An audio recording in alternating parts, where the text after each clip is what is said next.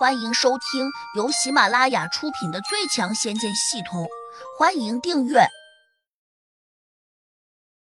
第三百零二章一意卖命。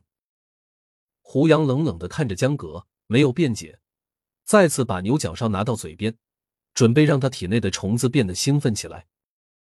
一旦蛊虫变得活跃起来后，他们就会拼命的啃噬江格的五脏六腑，甚至还会钻进他的大脑，吞噬他的脑髓。等等，你别吹！江格深知厉害，急忙伸手做出一个投降状，又说：“我认输。我要怎样做，你才肯放过我？”胡杨半眯着眼说：“你得了一个亿吧，拿出来。”江格犹豫了下，可能觉得保命要紧，当即从注物戒指中取出一张银行卡，扔给了胡杨。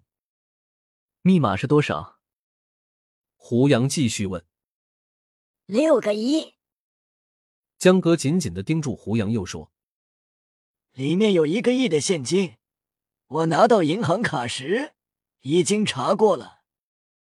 你放心，钱都在里面，我一分钱也没有动过。是吗？那我验证一下。”胡杨居然拿出了手机，打开了网银。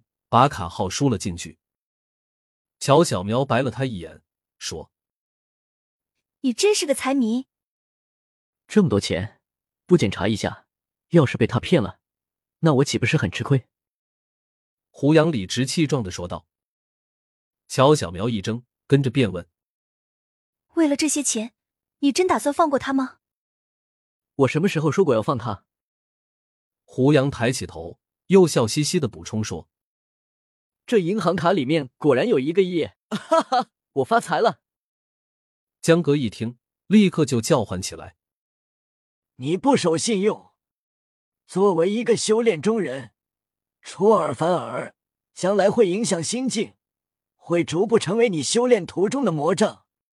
姓胡的，你最好想清楚。”胡杨鄙视的看着他，提醒说：“你仔细想想。”刚才我哪句话说了要放你？我更没有承诺过，你拿钱就可以买命。你你耍赖！我这么多钱都给你了。江哥气急败坏的叫道：“你主动给我，我不要也好像对不起自己吧，所以，我只好勉为其难收下了。哦，对了，我应该向你说一声谢谢。”胡杨点头道。江哥顿时气得七窍生烟，偏偏他还不能发作，一旦惹恼了胡杨，恐怕会受到更加恐怖的折磨。他对于苗疆的蛊虫并不陌生，这种虫子可不是因为你功力高就能轻易控制得住的。他很甘心，装出一副可怜巴巴的模样，问胡杨：“这些蛊虫，你是怎么种到我体内来的？我记得我们之间并没有肢体接触。”胡杨指了下乔小苗，冷笑道：“刚才我把他推过来，你摸了他的腰，还拉住他的手不放，就冲这一点，我就不会放过你。”江格有些绝望：“我还以为你真的舍得把这个小姑娘送给我，原来你是借她的手给我下蛊。”乔小苗终于听明白了，而且他还惊骇的看见，有很多花花绿绿的虫子。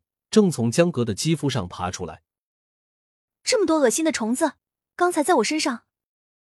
乔小喵一想到这一点，不禁就吓坏了，他急忙伸手去拍打身上的衣服。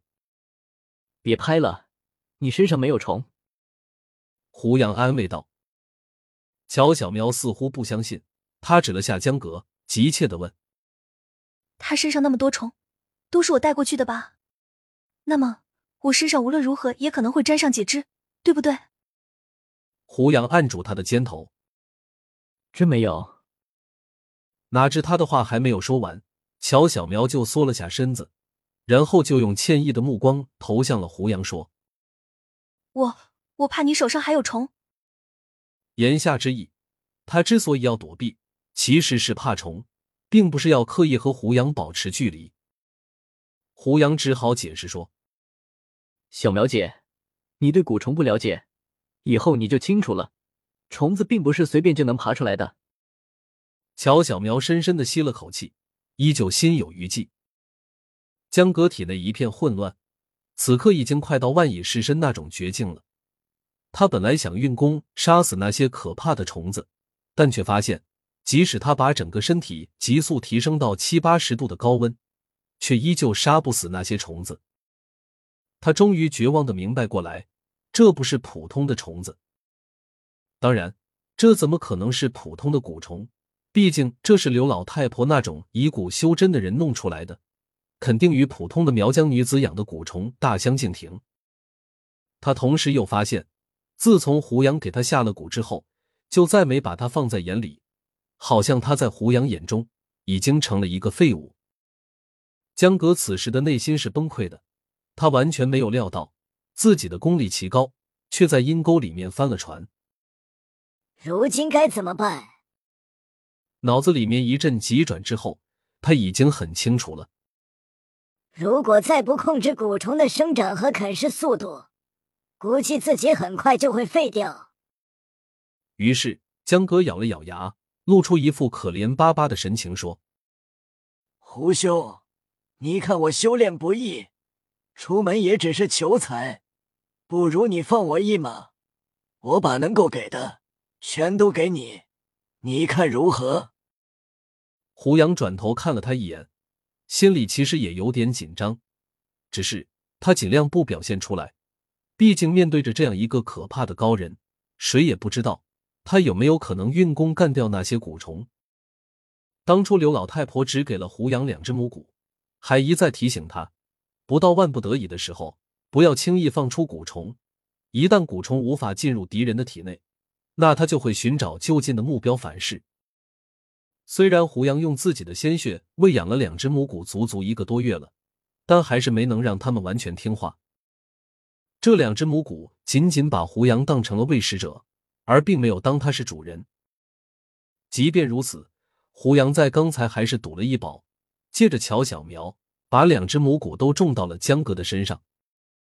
他担心一只母蛊容易被江格内侍找出来。然后一举灭掉，但是两只母蛊不停的生崽，至少可以增加江格发现的难度。